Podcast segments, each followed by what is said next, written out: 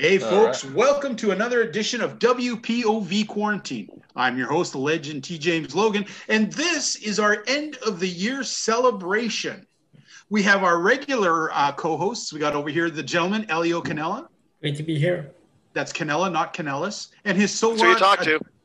his adoptive father, uh, the lone wolf Andy Anderson. Pleasure as always. Hey, if you're giving out allowance, you can adopt me too. Uh, joining in from WPOV Wrestling, uh, host with the toast. Oh, and look at that. He's got something most over there. We're talking about Rick Serrano the third. And oh, hey. sorry, Rick Serrano the third.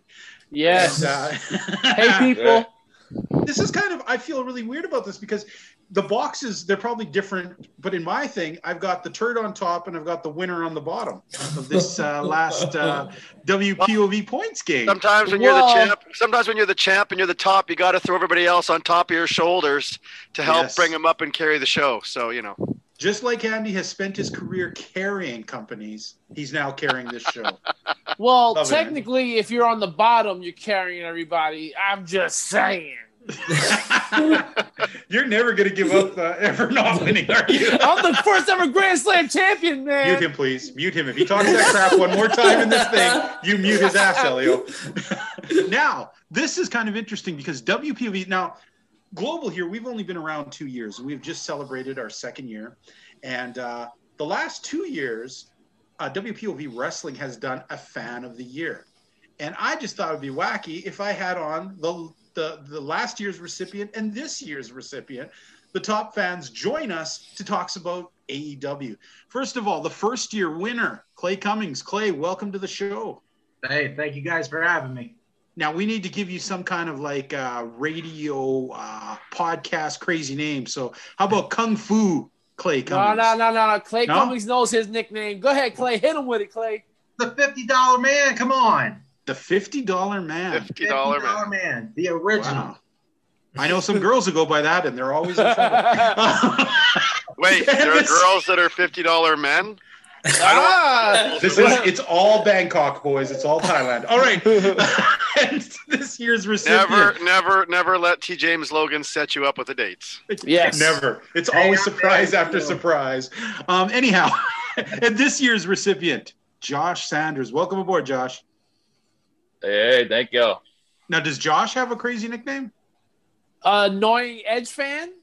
Ooh. Oh. Do you want to counter and give your own, uh, Josh, or do I have to? Well, I'm glad with... we're not doing uh, names off of gifts because uh, when I won, they sent me a DVD of Penis Party. Oh no. well, it's probably yeah. better than me in this day and age. I was gonna maybe we throw on some dreads. and We call you Jamaican Josh, but eh, Mm, he's called here. me uh, Colonel Sanders a few times. I've heard there just because I'm from Kentucky and my last name is Sanders. Oh, do you have an accent? All right, Colonel Andy, Sanders. It is Andy. Because, Andy, because you have been doing the Christmas theme thing all month, and then now we get on here and you're not. All right, Christmas I, is over. For you, I did a late Christmas edition, and I wore. the Star Wars Christmas editions. All right. I actually just uh, I was catching a little bit of Revenge of the Sith was on right now. So right before we came, right before I came on here, that's what I was watching. That is so weird. Not the movie isn't. Uh, that's just okay. Anyhow, guys, I got to tell you, it's been a it's been a tremendous year, and I just want to say, you know what, Elio, he's been with me since what episode ten? Six. Six. Holy smoke! So he's been there like almost hundred episodes with me. Andy joined us this year, and uh, it's just rounded out great. And we started quarantine. Quarantine has been really fun, and we like the fans. You know, you guys have given us great feedback, and uh, that's why this week I want to show something. I'm going to give a gift of sorts to our two winners of last year and this year. And I'm going to let them think about it because it's kind of a choose me kind of gift. Okay. So you guys are going to think about it. And at the end of the show, before we go, you're going to tell me what it is exactly. Okay. So, Clay, Josh, what are we going to do this year? Is my gift for each of you is because you guys watch Quarantine and you guys have been fans of all this thing, I'm going to let you pick a topic that you want us to either do, revisit, whatever, whatever topic that's dear to you, that it's a topic you want to hear about. We are not only going to do an episode of that in, in a, weeks down the road, but also I will have each of you on your episode with us. And I can't guarantee who the guests are. I mean, sometimes we get some crazy big ones, sometimes we get some up and comers, but you guys will be able to sit on in that episode and talk about the thing you like with the rest of us. Okay. So you guys tell me at the end of the episode, what is an episode you guys each want to do that you would like to hear again? It doesn't matter if we've done it because we've learned that met multiple guests that we revisited certain things over and over and they're always different and fresh with different guests.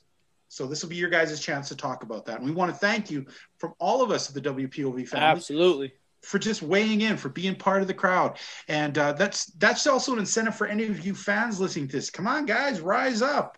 These two. Do, these two do gentlemen. I get a choice? Oh, no? you got something, all right. Rick Serrano the third. If you could have a choice, except I am not doing a natural disasters effing episode. Damn. Um, if you had a choice, what would your choice be, Rick? Um, what would you I would really probably, want to talk about? I would probably focus on the Attitude Era um, and and how it came to be and how long it lasted, you know, and um, how shitty it really was. Yeah, I could do that. Uh, yeah, I mean, I'm I'm with that too. I mean, yeah. At the end of the day, it brought us some of the biggest names in wrestling, so I think that would be a great episode to discuss. Sounds good to me. And I know I won't even ask Andy because me and him would just be revisiting a a a AWA. Hey, hey, it's very Canadian of you. Hey, hey. AWA hey, would be totally. You know what I just realized? I just What's realized that? we finally evened out this fucking USA versus Canada thing. I got me some Southern boys here. got me an Indiana boy and a Kentucky boy, and you got your New York Rican over here, and we're ready to go. All right. Yeah, USA you you Rico, you reek all right, all the way from over there. and, and it, isn't it I, I don't know. Hasn't always been in American history that the North versus South? So I don't really know hey, if you hey, have hey, allies here. Because New Yorkers, I always remember that commercial. Where'd you try that chili? Oh, from the new chef. Where's he from? New York City. New York City! And then they all just hate him. Is is awesome. Uh, you guys everybody loves New York. States? everybody loves New York. Okay, boys. to kick him out now. All right. Elio, well, I don't know. I, I would be be afraid to ask what Elliot would ask for if he could do an episode. Um, no, don't even think about it, Elliot. I don't want to know. I don't want to know. All right, let's move on. All right, so let's move on today. Today we're going to do a very AEW eccentric show. We're going to talk about uh, our choices for the top wrestlers, teams, etc. And first of all, I want to ask our two super fans here. Uh, first, we'll start off with Clay. Clay, you've been watching Dynamite is it something first of all do you watch it or do you watch nxt when it comes on when they're head to head which one do you watch first you know the big thing is with that i will uh, eventually turn on nxt first and kind of mm-hmm. go you know back and forth okay. but the good part of that is where i record aew and nxt so that mm-hmm. way if i miss something i can go back watch the full episode and okay. then then the same night i'll be able to watch both shows. But honestly, in the first time, I'll turn to NXT. So okay. NX, it's like NXT is like your default setting. Right, right, basically, yes. And the question I got to ask, since I have two American fans on, we have no clue, and I want you to be honest, Clay. Picture in picture. Do you is it oh, do you totally it. hate it or are you there like you go? Good man. Okay. okay. It's just it takes like you guys have said earlier, it takes it completely out of the match. It goes mm-hmm. right in the middle and it just ruins the whole damn match itself. Okay. And it's like I fast forward through picture to picture every single time. All right. I mean, I know AEW does it more, but mm-hmm. then NXT is starting to do it, and it's like, come on, it just no. I Fair hate enough. it so much. Fair enough. All right, Josh. What is your default? Is it AEW or is it NXT when they're on? I'm first watching NXT, and then right after it goes off, I watch AEW. All right. And what about picture in picture? Picture in picture, yeah, not a, not a fan. I, am so curious because we had a poll and there was like, what was it, Rick? Like 30% of the people actually said they enjoyed the yeah. picture in picture. Yep. So I get here. it. and I got to get it though. Maybe it's a younger thing because when I was a kid, I would like watch. I'd be up three in the morning watching any kind of wrestling, so yeah. I could understand maybe if you have a better attention span. Maybe I just don't anymore, but I just can't handle. I try, guys, because of the show. When it goes to picture picture, I really try and watch it, but it's like 10 seconds in. I'm like, oh, what are they selling? Oh, that sucks. yeah, you end up watching just one side more than the other. Yeah, exactly. Exactly. All right. So we're going to start off with, we're going to go backwards on the list I have. And uh, let's start off with tag team of the year. I'm going to go around in a circle, okay? Because I have a preset circle. We all probably have different boxes, whatever. Um, I'm going to go around my circle. Everybody just talk a little bit about the tag team that they picked, okay? And uh, why. And we'll start off with Josh Sanders. Josh, who was your pick for tag team of the year and why? I picked the Young Bucks. I mean, I know they super kicked to death, but when I watch Dynamite, it's always like their tag team matches are what really stood out to me. And Omega and Page, they were great, but they hardly ever wrestled. And mm-hmm. it, sometimes you wonder if they were even still a tag team. Mm-hmm. Okay. And I got to ask you then do you see any tag team right now? And I'm not saying like maybe they could do book them better, maybe they could do this, but right now, the way things sit, who do you think is a tag team that you, we should really keep our eye on this year? Mm, them 19 year old boys that are real young. Uh, what's what are the, what's their name again? Top Flight. Top Flight. Yes, yes, because they they do some crazy acrobatic stuff, and they just got to learn their itch and find out what their fans are really expecting them to you know be, and I think they got a lot of potential. All right, all right. Let's move over to Clay Cummings. Clay. Well, for tag team of the year, I had Omega and Page. Just throughout the whole year, they pretty much dominated the tag team division, had decent matches. I agree with Josh, and they really didn't, you know, have many tag team title matches or that, you know, on AEW. But for the most part of the year, they carried that division. So I just had to go with Omega and Page. All right. And uh, same question to you: Is there a tag team that you personally think people should be keeping an eye on? Man, you know, I'm very impressed with Top Flight. I gotta mm-hmm. say, for as young as they are and doing the stuff they're doing now, I just feel like the sky's the limit for them, and hope for the best for Top Flight. All right, okay. Moving over to Rick Serrano the third. You know, for me, I, I think it's FTR. Honestly, I think mm-hmm. FTR, who was named the number one tag team in the world, um, I honestly think they. Sorry. by pro wrestling. Yeah, I'm, glad you said it. I'm glad you said it. I'm glad you said it. Because we know how important that is. Okay, sorry. Um, but uh, it is. Uh, I think once they came to AEW, they really elevated that tag team division. They put the pressure on these tag teams to become better. Uh, AEW already had a solid foundation. I think they just elevated it to another level. So for me, it's FTR and okay. uh, upcoming tag team, I have to get, say it, it's top flight. I think mm-hmm. they're yeah. one of the best tag teams out there right now. Um, they remind me of uh, the Hardy Boys when they first started. Everybody was all over them because of the acrobatics and what they can do. Um, mm-hmm. Hopefully, they continue working on their craft and they don't sell out and they uh, give up on it. Just keep working and busting your ass, and you'll be on the top sooner rather than later. All right, Andy.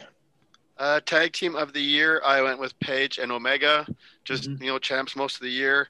Uh, I don't know, like it, it, you know, guys are saying that they didn't fight a lot, but I mean, to me, it seemed like they were they were wrestling on a regular basis. I don't know. I mean, what, what was their record? Because I mean, records are so important. Do we know what their record was?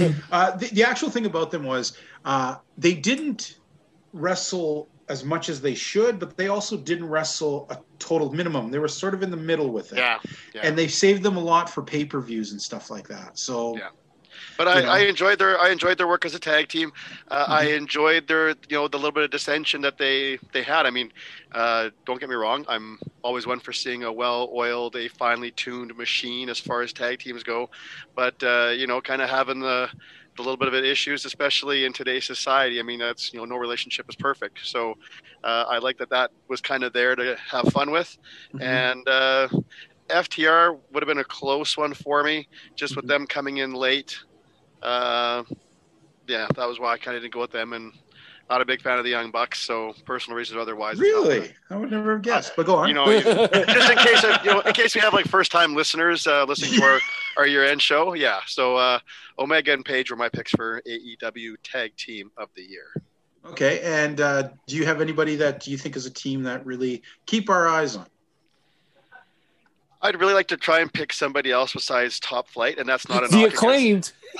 Uh, you know what? Although you know what, I give them credit that like, I think we talked about this too. Their their rapping wasn't too bad on that last episode, but Oh, unfortunately, God. you need a Love little the video. more. Love you the need a little video. more- yeah, the video was was fun. The video was fun. Uh, but Top Flight and kind of going to like you know things that Rick said, but to me it's you know and okay they got the acrobatic stuff down. Now let's see you guys work. Let's see you slow down. Let's see a Yep. bit more storytelling. Let's work on that stuff. And that's Sorry, where that was from what team did you say that for was? Top Flight.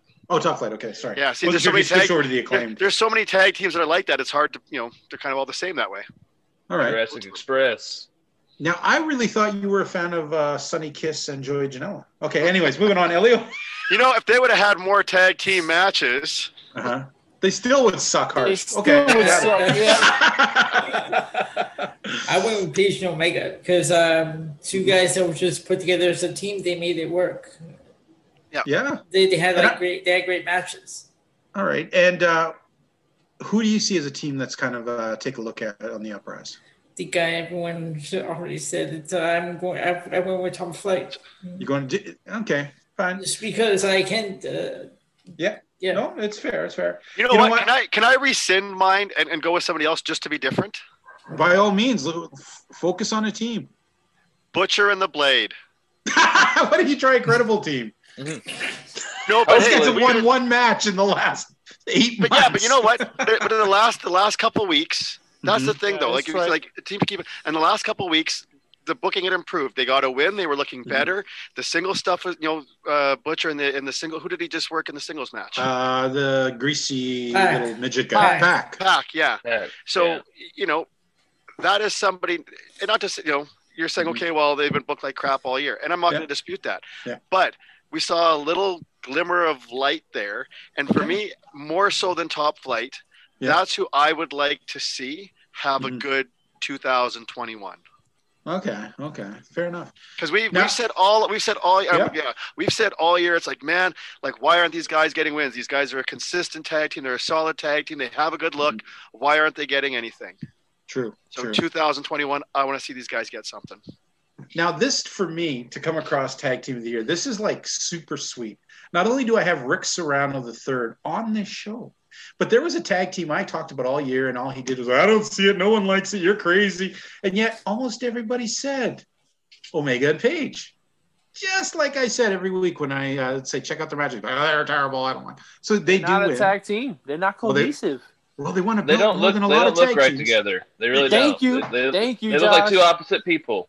Right, because that's never happened in professional. Yeah, never happened in professional. no, but that's not. But that doesn't mean anything. Just because it's never. Just because it's happened before. Rick, That's Rick, they were champions. Give it up. They're That's- not- I want to see Page with somebody like James Storm. Yes. oh, like a cowboy thing going on. It has exactly. to be. Oh, Or don't looks get me don't get me started on this whole thing about Adam Page and the cowboy thing. Oh no! Don't do not no. Yes. Oh, just because he, you have a wears, he wears fancy country and western shirts. He's like in jeans, and he's ro- rode in on a horse twice. He's a cowboy. Do You guys know what he done. Andy, do you know what he really is? Do you know I his job? he, bef- I don't think he knows what he is. no. Do you know what his job was before he became a professional wrestler? Was he a cowboy? Was he a bull ro- a bull rider or something? Nope. Did he work? Did he work in a uh, men's A bartender? store? Nope. Does anyone know? Except bodyguard.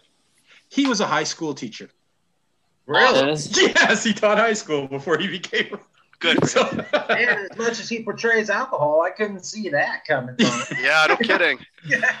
now I got to say, I, I I really did enjoy it because when they started wrestling, yeah, I think for me that's what, what's worked is because they weren't, um, you know, a cohesive looking team. They brought two different elements and they meshed their moves together. You'd find a lot of their like, I mean, they did the V trigger and the clothesline as they're finished together at the same time. They're two major moves. I kind of like that. I thought they were very dominant for the year, despite the fact we may not have seen them as much as we could have. Now, when it comes to tag teams, my first thought is the dream tag team that everyone wants to see Tully Blanchard and Marko Stunt. But I'm not sure if that's really going to happen. So, it, it, it's Sting and Darby Allin. Thinking, oh God, no. I like turtles. But um, um, I thought about this long and hard. Uh, top flight's an easy pick, that's for sure. And uh, the acclaimed, you know what? The first year, the first match, I was about to write those guys off. Uh, they have some fundamentals. You know, they have some stuff going on. They do have some storytelling. They do have the potential to do much. Uh, but I've, as much as I was mocking along with it, uh, I think a team to watch out for is Butcher and the Blade because we've learned uh, it just takes the booker to turn around now and decide this person's hot this month. And these two guys have the look and they have the talent to carry that a long ways. And how about um uh, Silver and Reynolds? I do not think that they are going to be anything more than mid card guys, just because the size just really kills them. I mean, right, AEW right. guys are small to begin with, but Silver so is like a midget. Let's I, go I, with Evil Uno and his partner. What's, what's Grayson? his Stu Grayson. Grayson. That's yeah. another great formidable tag team. Guys, yeah. weigh in. Do you guys think they're a great tag team? Be honest. I'm kind of on the fence because they look like shit, but then when they work, Uno yeah. can really get some stuff going, and Grayson is just. I don't know why he hasn't wrestled forever, but that dude can really move. So let's go a thumbs up, thumbs down. What you think about Dark um, Uno and Grayson? The wrestling's there, but uh, yeah, I mean promos more. I'd like to see more storytelling. Yeah. Okay. That's fair. Right. And, and and just because you brought him up, like, and again for regular listeners, yeah. for me, I'd like to see John Silver have a singles run. Yes, I would, but it's you know it's going to be like a mid card thing, right? Like, oh yeah, is, I'm not yeah. expecting him to to headline a pay per view, but for for the work, the effort, uh, you know, the the talent, the charisma that's there. You know, I I'd rather watch him over Orange Cassidy any day. What's what about Jack Hager? Sure. What about sorry who? Is it Jack Hager, the guy that used to be with WWE? Jake Hager. Jake, yeah, yeah. Jake, Jake Hager. Hager, yeah. What's what's he doing? I mean, he they brought him there for what? Uh, to look good because he's still competing in Bellator, so they yeah he's still doing they the can't MMA really stuff. let him wrestle too much because he he has contracts with Bellator. So, all right. Uh, he, hmm. Sorry, Alex Reynolds. That, that's his name. The other guy, right? Yeah. Yeah. Yeah. Uh, you know, he, he didn't do anything till he got knocked out in that one episode, and then the last couple matches they've let him work, and it's like I have been vastly surprised at how good that dude is. Like, wow, why didn't they let him before? You know, I guess he just needs a little more personality. What do you guys think about SCU? Are they done, Oof. or do they still have some run in them? Because it looks like they're repackaged them on Dark right now. Uh, to, to try and make a thing. So we're going to go through some tag teams really quick. Thumbs up, thumbs down. Okay. Uh, SCU. Okay. Um, what are those dudes? Uh, Jack Evans and Hybrid uh, Two. And Hybrid Two. Yeah. Nah, they're not even memorable. Okay. Um, Lord help me with this one. Uh, Luther and Sir, oh Sir, Serpentico. okay, in AEW, I give it to them. They're making a lot of tag teams. It's just yeah, a lot of them good. just don't look they're, like they're, they're doing they're doing quantity instead of quality. yeah, yes. yes. that way. So then, let's see you guys acclaimed. Yeah, I'll give him a thumbs up. I'll give him a shot this year. Okay. Impressive. Yeah, I'm gonna go thumbs up. And this is the most controversial one because uh, we didn't really mention too much, but let's talk Young Bucks. Oh yeah. yeah. I like the Young Bucks. I mean, they entertain me. no vote over on Andy's side. Uh, Elio, I don't see a thumb. Did, was it up or down? I did. I had it up. Okay. Andy, I think of Stains because he's not a fan of the Young Bucks. Unfair question for him. Sorry about that. All right, let's move on to the next. Uh, well, well, wait, we got to do. What, what was the actual? Yeah, what was the announcement, Rick? Who so actually the, won? The winner of the Wrestling POV Global Tag Team of the Year is Kenny Omega and Adam Page. Congratulations, guys! Congratulations, guys! If uh, Adam Page can sober up, maybe he can come pick up his side of the award. Exactly. All right, I think this one is going to be an interesting one. All right, and I'm going to switch around now. Botch of the year, and we'll start off with uh, we'll start off with Elio. Elio, what was your botch uh, of okay, the year? Okay, uh, Sammy Sammy Guevara's a chair shot to, to Matt Hardy. Oof. Okay, and why that one so bad? Uh, that one like um, I just feel like uh, he was in the match. He the chair was right there, and I don't know he he must have forgot which one to pick up, and just the way he threw it and the way it hit Matt Hardy in the head. Okay. Yes. Now I do know that there was two things that went wrong here. One, first of all, the gimmick chair wasn't there. Yeah. They were supposed to have a gimmick chair for him that wouldn't have been so heavy and stuff. Somebody forgot to put it out, so he grabbed the first chair he could. But then he did a pretty stupid mistake, as most wrestlers would tell you, which way to hit somebody with a chair or throw it at them. You don't throw them at them that way because that's really dangerous. So yeah, pretty bad botch of the I year. mean, as soon as soon as soon as it hit Hardy and the camera just panned to his face, you see all the blood. Yeah, that was. You knew uh, someone that was, was you knew something was up. Yeah. All right, Rick. Uh, for me, it's definitely Matt Sydal in that uh, uh, battle royal when he tried to do his shooting star press and he just botched it, slipped off the top rope, and I don't think we've heard from Matt Sydal since. It's He's on been- dark. it's been that bad. He slipped into dark. That's what happened. He slipped in the Um, dark.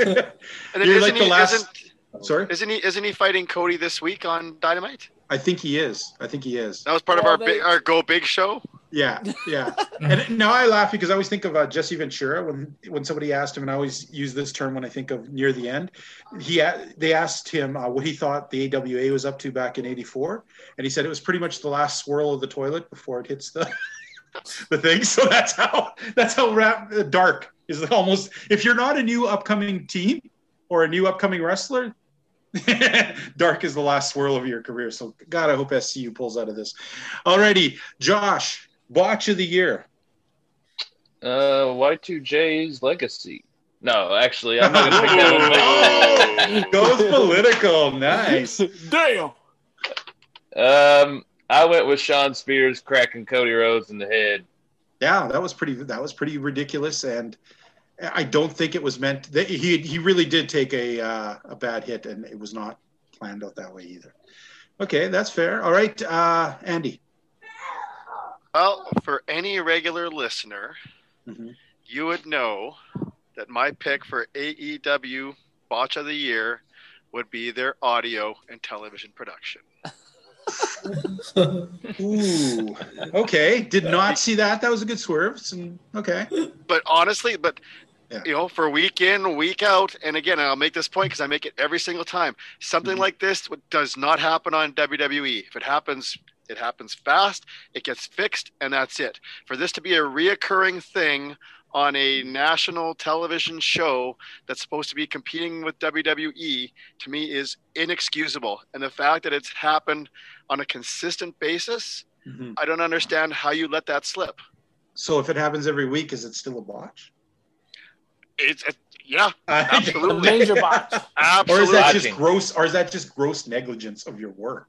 Like, come on. yeah, maybe a little somebody to column A, yeah. a little to column B, but that's to me Yeah, in the no. fact. I mean, we have it in the book, and then Yeah. I think there was like you know there was like one or two weeks where it seemed fine. We and I think did we actually take it out of the book or, or we, we kind of left No. it in? We left it in. Yeah, we, and for good reason because it came back. Yep.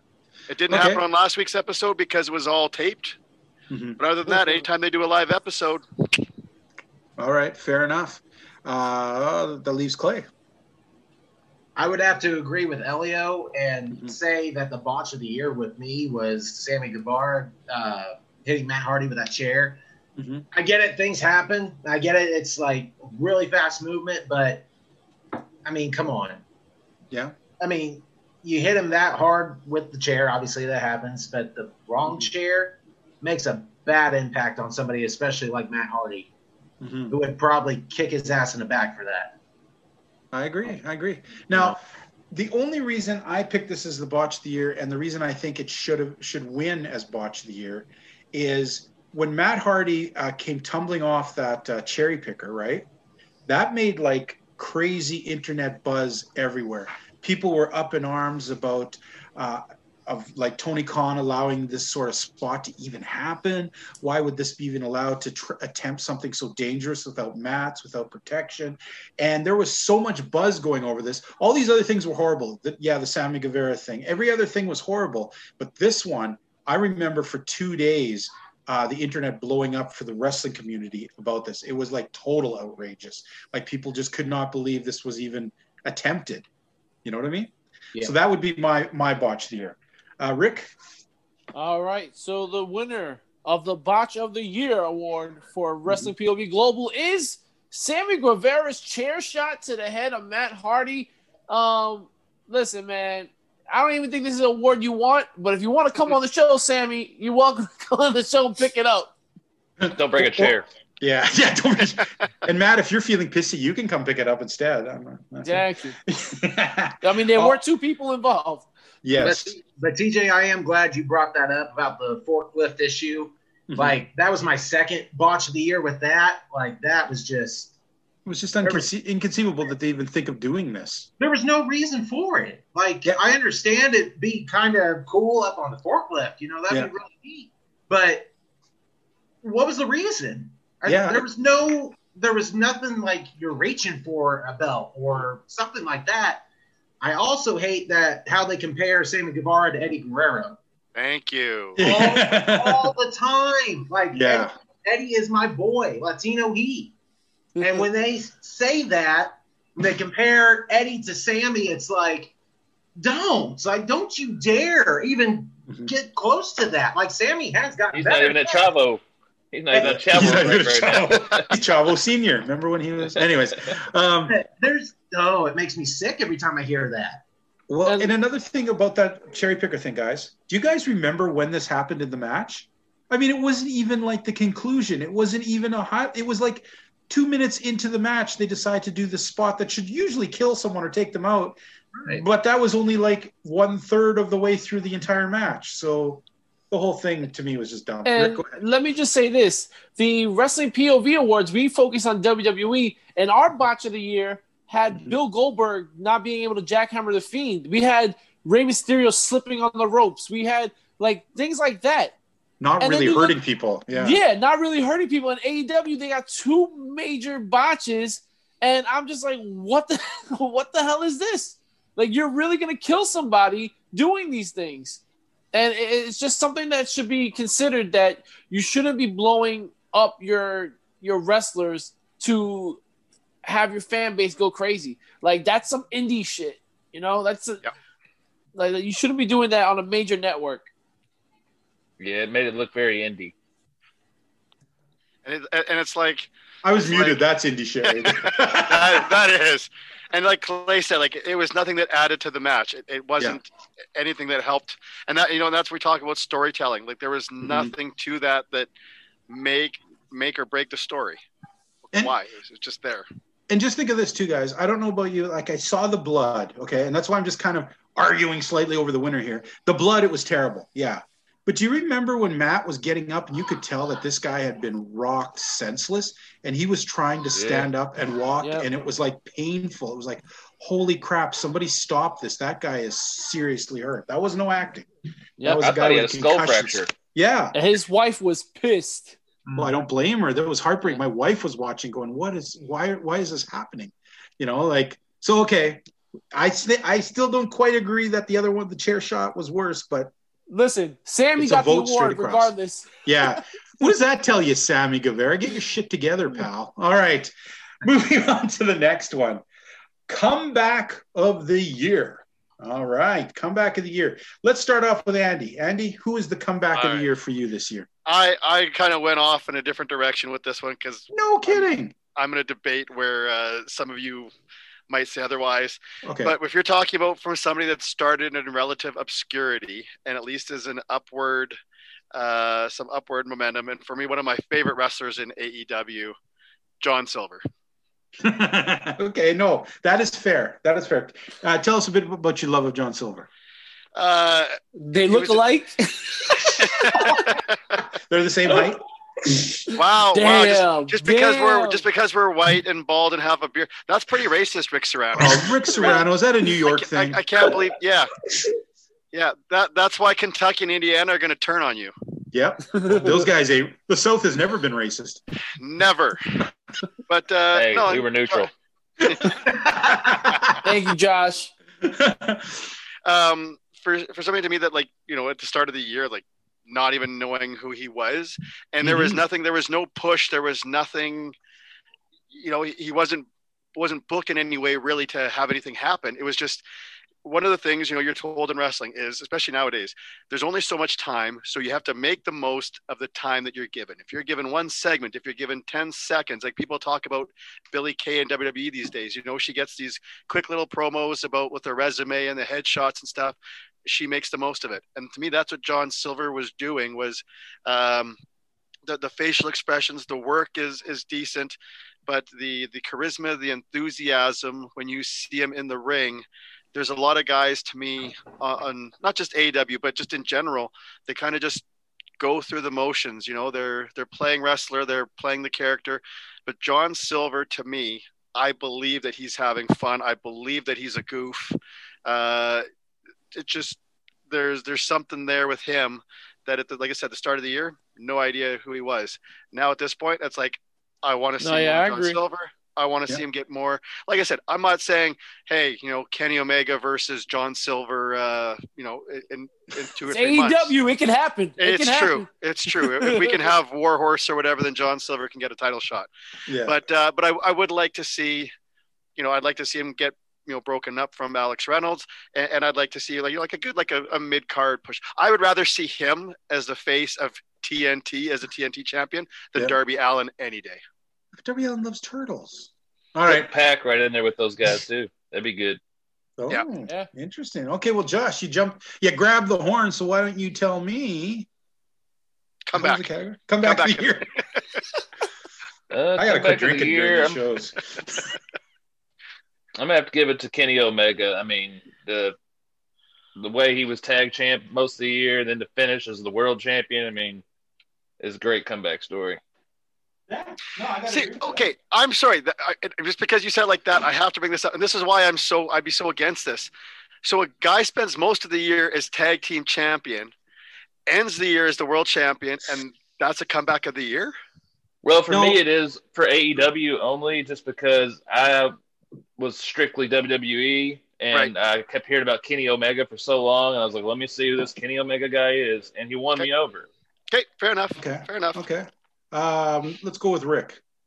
You know what? I went totally opposite of everybody. I went with a manager, and I went with Jake the Snake Roberts.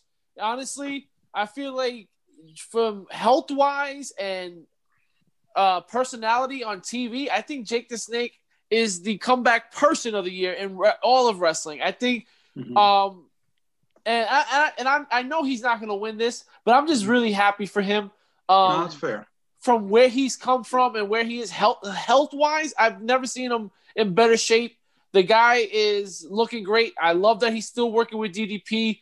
Um, he's busting his ass. He's doing everything, yeah. unlike Scott Hall. Mm-hmm. Uh, but hopefully, Scott, you get back on that and you get better as well. But Jake the Snake for me is uh, comeback person of the year. I think he's done uh, an amazing thing for himself.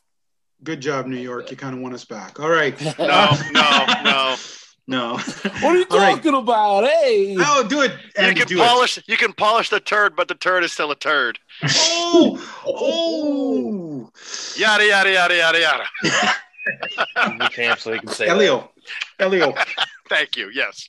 Come back in the year. Timmy, um, I have Jon Moxley's promos uh, toward near the beginning it weren't as uh, great, but mm-hmm. uh, he ended the year strong with the delivering better promos and overall the just uh, the whole uh, presentation. Okay, fair enough. Fair enough, Clay. You know, this one was a tough one for me, and I could have picked more people, and you mm-hmm. know, I, I, didn't really have much of a comeback, but I'm going to go back to the other topic we had of Matt Hardy, uh, okay. comeback of the year for like all that he went through those two times, and then coming back that next week Mm-hmm. It's just you know call. Call. pretty pretty good. I mean, in my opinion, but this but one was just, kind of tougher for me out of everybody else. So, so you're you're just saying the fact he came back, the fact that he's still walking. Exactly. Yeah. exactly. Like you said two times. That makes sense. Yeah. See, that's yeah. where I was going at. Like the fact he will not die. Wanting to stick around and wrestle again after that, it's like yeah, most wouldn't. He must owe some big money somewhere. We're on like Matt Hardy version nine right now. Yeah. well, you know what? I'm going to go. Um, I'm going to go with Josh and, and say Kenny Omega, and I'm going to flesh out a little bit more to Andy why I would pick this. Okay. Um, yes, the tag team of the year was a really interesting tag team. Uh, the biggest knock against them was there was not a lot of personality going on. I mean, you had Page slowly drinking a little bit, but really, what did you see from Omega all that time? So many people kept saying, "What is with this Omega guy? We've heard so much, and he's doing dick." You know, like, yeah, he gets in there and he wrestles, and then he goes home. He drinks some milk. Like, he he just came across as such kind of like, this is the dude they talked about. What is this yeah, New yeah. Japan yeah, legend? I don't get sure. it. For sure. And then the last couple weeks, he has been pouring it on as if like, as soon as he won the belt, it's like, okay, he is like the Kenny Omega obnoxious guy we've heard about. He's re- he's acting like he there is nobody better than him. He's like uh, Ric Flair's uh, angrier, ridiculous little brother or something like that. Son, and, maybe at this point. Yeah, I guess maybe his son at this point. Uh, but you know, it's sort of funny because he's combining something too. Is he has all the skill, yet he still manages to give you a bit of the sleazy chicken shit vibe, and he's making you watch him Okay. Yeah, everything he's yeah, everything he's doing is ridiculous. Uh, the ring announce, the North Carolina bullshit, women coming out in spandex with brooms. Just that he would have the guts to pull that shit off on today's television. He is really making oh, please, no pun, but he is making a big impact. And uh, uh and except for that, that horrible, except for that horrible Don Callis, uh, I like everything about him right now. So uh, for me, I'm glad because I've always, me and uh, Elio, we're big New Japan guys. We followed Kenny for a while. So we were excited about the AEW when we started, and we just kept saying, man, can he, it's like he's digging himself a hole that I don't know if he'll ever be able to get out of. And he got out of the hole this year, finally. It took a little time. He's out of the hole. And I'm hoping that next year people will go, you know what? I may hate him or think he's sleazy, but I get why people called him the best bout machine. Yeah. Hey, none of us picked Cody Rhodes. You know what though? I want to. I was come back. Yeah. wow. Okay. well, I got some stuff about Cody Rhodes later, boys and girls. All right, Rick. Dig All into right, well, the Sleazomatic 500. Pull out the name of this year's winner. And the winner is for comeback of the year is Kenny Omega. And I have to say this, um, it's it is well deserved. Um, you know, back a couple years ago, uh, Wrestling POV, we used to have this thing called the Top Ten and every month we would rate our top 10 and every month kenny omega made it into the top three and there was no like it was and he wasn't even a wwe guy we were just like kenny omega is that guy we hear about we watch his matches and he's fucking amazing and yeah. this is exactly what he needed to be and uh i'm glad that they got that out of the way that tag team bullshit and now they finally are on the mm-hmm. road to m- making him the belt machine that he should be. He's the best wrestler on the planet, and he should be showing it. Um, but yeah, come now, back in the year award, second award. Now I don't know. Yeah. Now I don't, I don't know if this will change anybody's opinion of Kenny Omega, uh, but from all the backstage things and things I've been able to dig up about uh, Kenny Omega's situation was the first year of AEW, they realized they were going to push Cody, the Young Bucks, uh, you know, uh, some of the the MV or what do they call them? MVPs EVPs EVPs that they had to have these guys in the front, right? The problem was they had one extra guy was Omega, and he actually agreed to kind of step back into the tag team thing and not have the shine on him for the first year to bring up other people and then he could emerge as what he what he wanted to do so I don't know if that, you know, that's kind of a selfless thing in wrestling. You kind of learn that if you miss the boat, you miss the freaking boat if you don't jump when that's you true. have the chance. He actually sat back and let other guys take the lead and then came in a year later. To, you know, he had enough belief in himself that he could make himself. Now, here's the question I have for you guys. This presentation of Kenny Omega, was this the right way to go? If you think this is a really cool what he's doing, put your thumbs up. If you put a thumbs down, I want you to tell me what would have been a better presentation. Okay, there's a sort of a mid there. Andy, what would have been better? What is wrong with this presentation to you? Uh, and don't say Don Callis because that's obviously shit. Yeah, but that no, but that is part of it. Okay. That is part of it.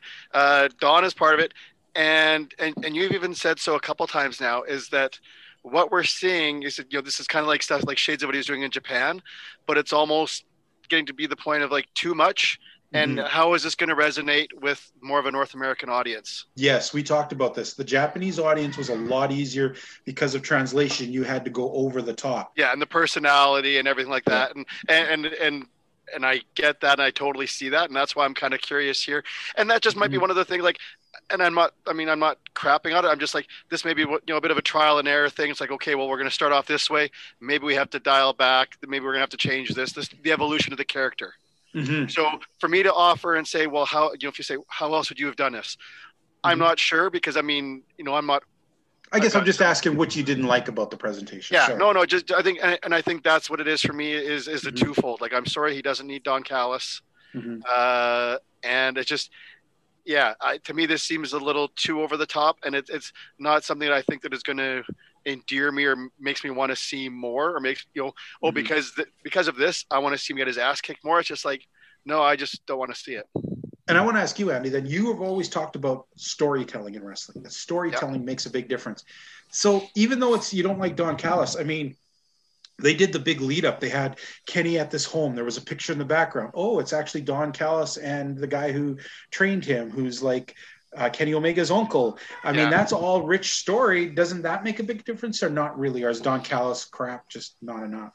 I yeah, I, I think it's you know I appreciate the storytelling, and just because you tell a story doesn't mean oh well you tell a story therefore it's good and I have to like it. Yeah. No, I. So there are shitty stories. Too. There are yes. yeah there are crappy stories. Okay. Uh, so that is just you know like it, it could have been something. Don could have been there yeah, I prefer that he wasn't there at all. But you know, whatever, he could have had a little bit there, and then Kenny could have just gone forward on his own kind of thing. Mm-hmm. And I mm-hmm. get, I you know, I, I can understand why Don's there. It just to me, like like I said, he's he's a guy. I just to me just seems to be like riding other people's coattails. And you know he's he's there by happenstance, not. He's a carny. That's what I can't stand. He's an actual, honest. And that's carny. yeah, yeah, yeah, yeah. All right. Yeah, so I think I, Omega if I can. Mm-hmm. I think go, Omega go needs to be like Triple H right before Evolution, and even a little bit when Evolution first started. Just be that dominant asshole that comes off in the suits. Like mm-hmm. he can he can pull that off by okay. himself. By himself, though, right? Absolutely. I mean, so either way, if he mm-hmm. finds two two dudes to come out with them, it, it, depends on who they are. But I mean, Young Bucks would be ideal for me, but that's been done. But yeah, Kenny is just so talented; he doesn't even need a manager. Yeah.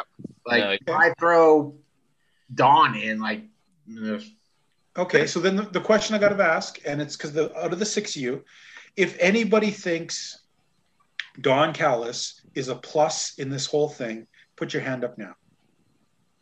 Okay, why, Rick? Because I feel like Kenny Omega his his one weakness is his promos.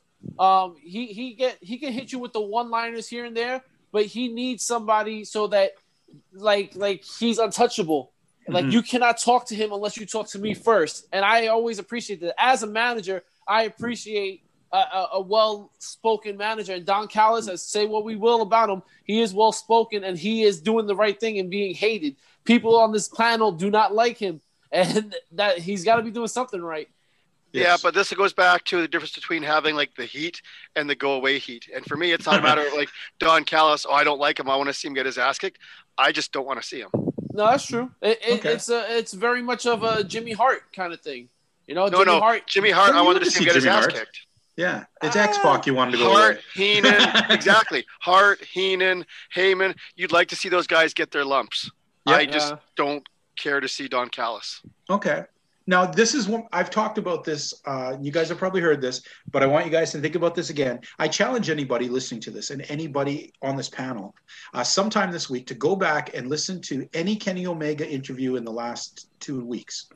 And notice that when he talks, he does this weird sing song shit a lot. I, I don't get it. I, it's his struggle, I think, because he's not comfortable doing full uh, things, but he is kind of talking like a thing, and then he does it. But, uh, you know, it's like, uh, okay, that's a little weird. But uh, yeah, once you see it, you can't unsee it. All right. Next, we have now. This is going to be an interesting one. I'm going to preference this to all the fans here of what we're going for here. Oh no, you know what? Let's do moment of the year first. Moment of the year, and I think this one's going to be easy because there was only one really big, yeah. crazy ass moment in AEW where uh, everybody was like, "Oh, like okay." I'm going to say everybody who picked uh, the return of Sting, please put your hand up. Yeah. See, I'm pretty sure it's going to win because let's face it, this was unexpected. Nobody saw it coming, and it was presented crazy ass big. This, you know, now I'm sick of it. Yeah. By the way, I'm sick of it. By the way, now every week that you know, definitely the law of uh, diminishing returns because now it's like, why is it snowing in inside every time? But anyway, I didn't say that. I said he's gonna get tired of that snow. Yeah, and what does Sting have to do with snow? Where did that even come from? Winter is coming. coming. Yeah. So he did he te- he texted them said, "Hey, I will appear, but you must change it to winter is coming, so they know I am." Uh, Josh, when you saw this pop up, man, you said goosebumps. Why? Yeah. Tell me about it at the moment. Now it's kind of like I'm watching the snow land all over his hair, and it's like he's not I don't know. Yeah, it's getting a little overdone. They need to quit with the whole winter is here. That should have been just a moment, and then just bring it back to his song coming out, or even like him popping out with the the crow sound and just coming from the rafters. Take it to the crazy, like with him and Darby, but get mm-hmm. rid of the uh, winter's coming. But but I, I'm asking though, what did when you saw it happen at that moment? What were you thinking and feeling? Do you remember? Oh, I was I was so I was so stoked because uh, I was so disappointed with his WWE run and how Vince ruined that. So yeah, I, I just was like, let's go, let's let's bring all these WCW boys back if we got to. like let's let's let's make something happen on this show that makes this like, oh, okay, this is better than NXT. Okay. Clay, you turned it on, you're watching it, and all of a sudden the snow comes out. For, were you expecting it? What were you feeling when you saw it was Sting? You know, when the first the first like snow started to come out, I was confused. I was like, "What is happening now?" Mm-hmm. And I kid you not, I scared to death uh, my wife and kid as soon as that turned on because I was yelling and screaming of seeing Sting. Because it was one thing that I never even expected him to do. Like as mm-hmm. much like Josh said, right. his uh, run was crap. I mean, I'm just gonna say that, but. Mm-hmm when he came on to AEW, it was like a total shock. And of course, they were, you know, mad or whatever. But that was one moment where I was like totally unprepared for Sting to come out. So it was a big thing for this year. All right. Now, I remember watching this and I was on a delay, and Andy was probably about 30, 40 minutes ahead of me. And oh, he, kept, he kept hinting at some stuff. And, uh, but it was sort of funny because when it, the snow thing started, I exactly thought the same thing that he thought. We found out later. We feared it was Andy. Who did you fear it was when that snow started? Uh oh. I said from the start, I thought they were bringing back Glacier. Would that have been a letdown? Even if it was just a one-off, Winter's coming. There you go. See, at least one autograph. So I mean, he meant something to somebody. So uh, I, I Thanks, was Rick. legitimately. I was legitimately scared that I was, you know, there, there's times when I make the wild predictions, yeah. and and you know, and I worry that it's like it's a half and half thing. It's like I want to be right because I you know, we all like to be right, but at the same time, it's like, oh man, I was right. And the snow starts coming, and they're getting, you know, the lights go out, and I'm expecting to see like the the fluorescent blue and stuff, and I'm almost getting ready to type, oh, I was right. And then it was Sting, and it was like you know anywhere from well basically the attitude era all over again where guys you know were jumping back and forth and when it was a surprise that you had no idea that somebody was going to debut. And in this day and age of the internet of uh, you know cell phones and and and, and the whole curtain of professional wrestling being pulled so everybody can see everything that's going on it was so awesome and so nice to get a genuine surprise with with sting showing up. All right all right. Rick uh, for it, me, I mean, I was part of that same message uh, message conversation. And, yeah, and I was in a meeting and I couldn't watch it. So then when I I looked up online, I was like, "Oh fuck it, man, this is something big." And I go and I check and I see everybody's going crazy about Sting.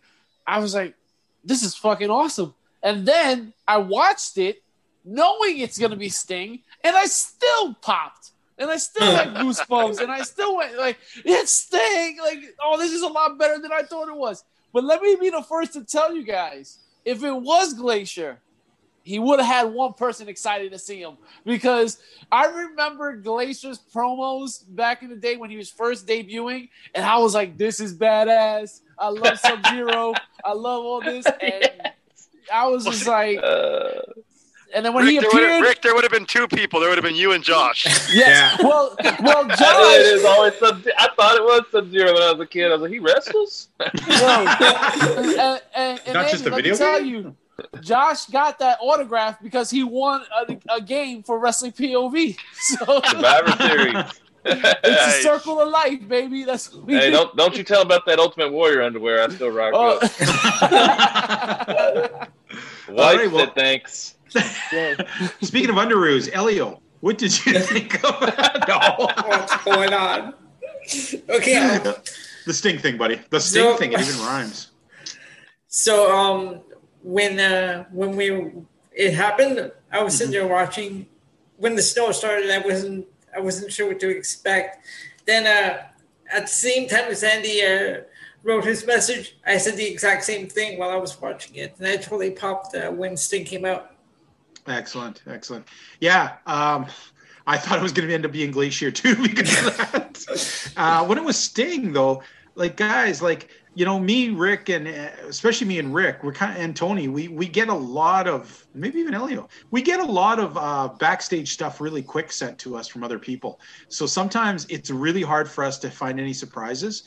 yeah. we get lots of things where people are like, oh, so and so was seen backstage, you know, and then it's like, boom, it pops up in my thing, you know. Um, So the fact that even not only just the internet, think about this, guys. We're in the middle of COVID. There's there's like only like a couple places really open for wrestling, and they managed to get Sting in there and not let anyone know about it and get him done up and then on stage without a bunch because you know what it's like how many things have we seen rick where uh, the big surprise of wrestlemania like a half hour before we got pictures Yep. of the guy backstage from some wrestler Yep. just like you know and sends it out to everybody or whatever you know so what a great pretty cool to have a total surprise haven't had that in years it's been at least Yeah. 10 I years think since i've been surprised Well, no, the, the last one was the Hardy Boys at WrestleMania. That was the last. and you know, like. I want to say that's you. another one Edge. with the wrestler. Edge was a good one too, but even even that one, um, and I mean, none of you guys will know, but like uh, Tom, like you know, uh, Yeah. Big Bad Boris. Yeah. Uh, I was watching was the Saturday night, whatever it was. It was the Ring of Honor show, right? That's where the Young Bucks and the Hardys. Yeah, Yeah. yep, The yep. match. They had that match, and that match finished. And I even said to him, I said something about like the Hardys are going to show up at WrestleMania tomorrow. Wow. And it was like, no way. And sure enough, boom. So I figured if I can be right with the Hardys, I thought for sure Glacier was a shoe in. you got to shoot higher, buddy. Aim up, don't aim down. hey, you know what, uh, Josh? You know what? He is a cool guy, but he's like 20 years past his prime, so it's shooting down now. Oh, I'm sorry. Is in Sting's in his prime right now? Uh, he still has a name. Yeah, that, but even you, you, you, it doesn't you matter do though. the- Think he's gonna wrestle though? Y'all think he's gonna wrestle? 61. No. He better not. Nah. I mean, you know, he's, you know how they are though. They don't want to. They don't want to just not wrestle at that age. They still want. They That's still think true. they got that last match. At the way they're using him, he's going to spend the next 10 episodes coming out to explain why he's there. Yeah, to finish the and have promo. Taz uh, bother him, and then it'll be over. You know, so we'll never quite know for at least another two and a half months because they got to stretch this over the next year or two before he Yes. actually even says why he's there. So, all right. Well, so woman of the year that has definitely been pretty, pretty unanimous. Yeah. unanimous. So the moment yes. of the year is, I have to say it like Tony Schiavone, it's Sting. He's there, Tony. Quit smoking. Hey, we need a Sting biography movie with Jim Carrey playing Sting. I, I think he could pull it off well. I don't know about that one. Oh, Uh, he, Jim Carrey's too lanky for that. He's too. Yeah, he'd have Yeah. to bulk up, but uh, I don't know why. I've always, when I see Sting's face and the facial expressions he makes, I'm like, is that Jim Carrey? I can see it. I I, think can it's just see that it. long- long that. face with the chin. Yeah. Yeah. All right. Yes. Now, before we get to the next one, I want to preference to the fans exactly what the criteria was for this because this it almost made me think of the NHL back in the day when Sergei Makarov won Rookie of the Year and he was 34 years old and had just come from Russia. so, how exactly are we going to pick a, a AW AEW Rookie of the Year? And this is tough because the company's only been around a year. So when you think about it, they're all rookies. So then, oh, it should be Jon Moxley or it should be Kenny Omega. But no, what we decided to do is look at this and take this as somebody who did not have, before coming to AEW, any nationwide uh, chances. Never showed up in the WWE as a big name. Never showed up in major companies like uh, ROH, Impact. Um, we would allow a WWE guy if he was like a very minor guy, and then all of a sudden he hit it big, you know, or even a veteran who's been touring around the independents for years and years and got no national play would be eligible. So uh, this is our criteria rookie of the year. And I'm going to start off with Elio. Elio, who did you pick as the rookie of the year and why? I went with Wardlow. Wardlow, good pick. Very interesting. Uh, and there's a great example. How long did we say Wardlow has been wrestling for nine years or something? I believe he started in 2004, something like that. So it's a good six or seven years. Yeah. That's impressive.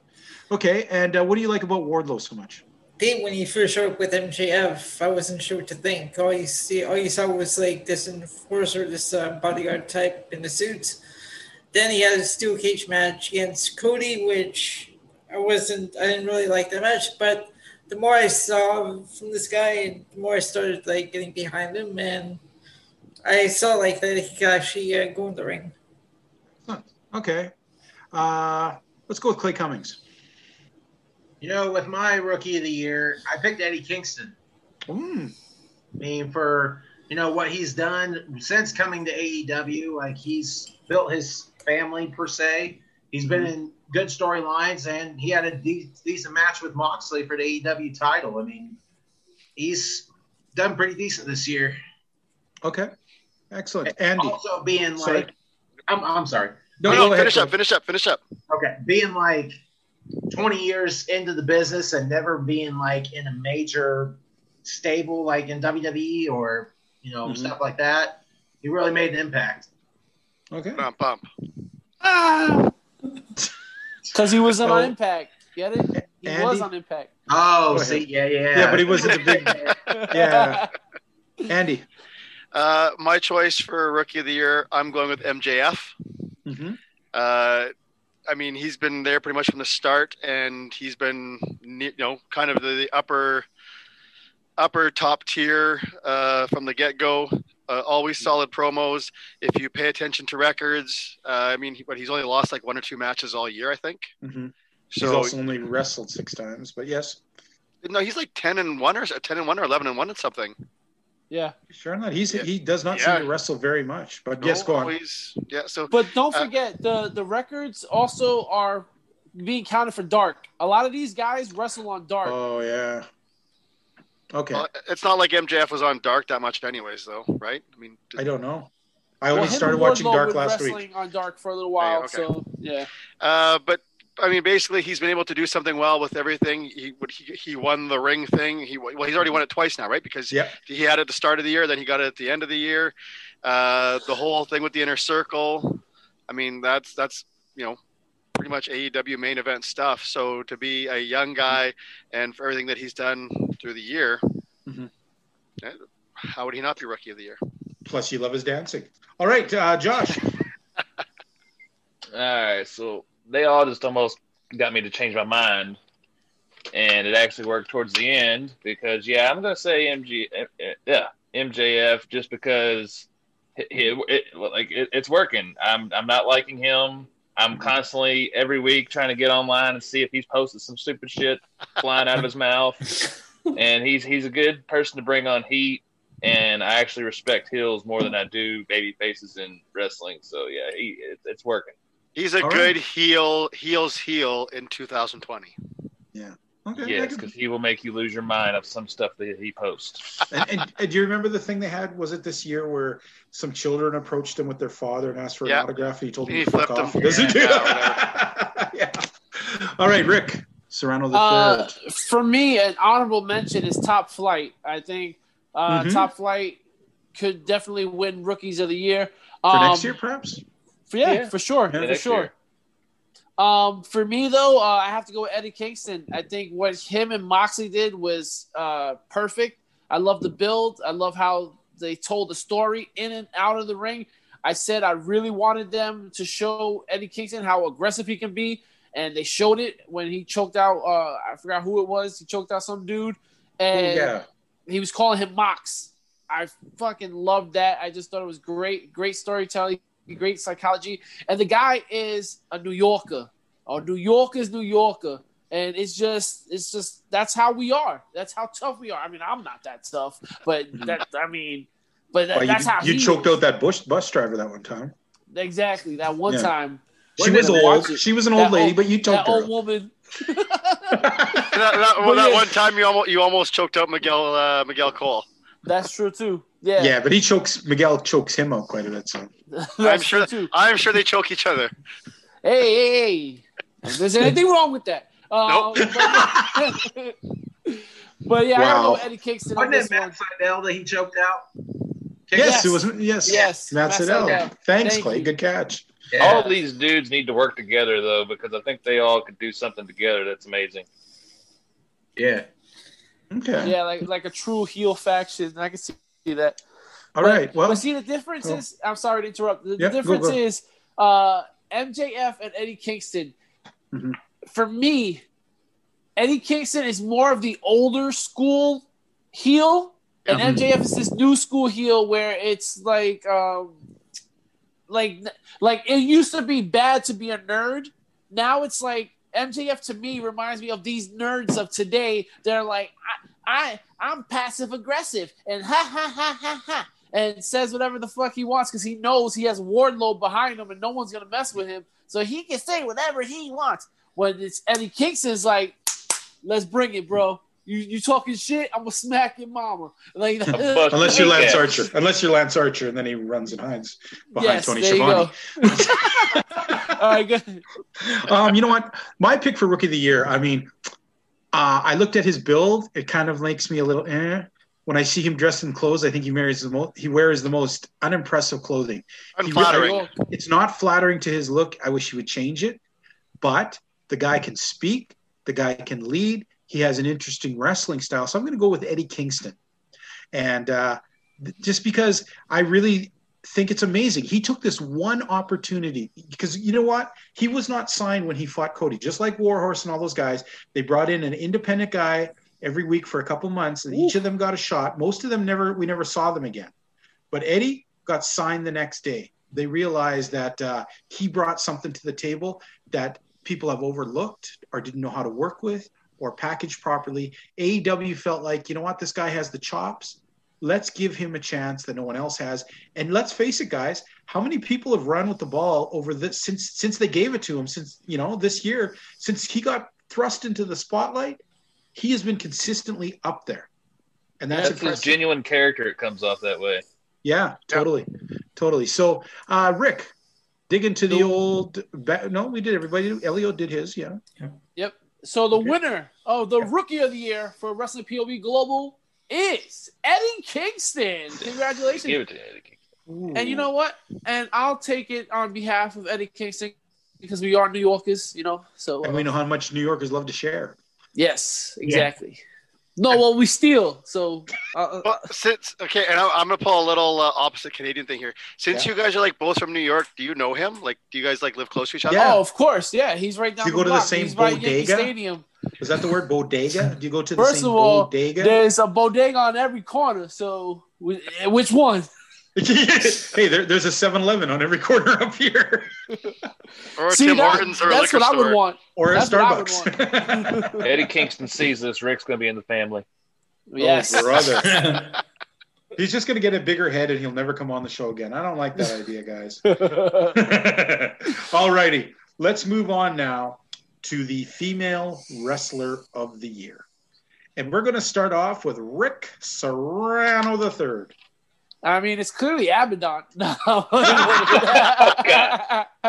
You're clearly the one drinking. No. Okay. oh, no, uh, absolutely. It's Shida. I mean, uh, ever since she got that title, she's been dominant with it. She's elevated this weak, weak women's division.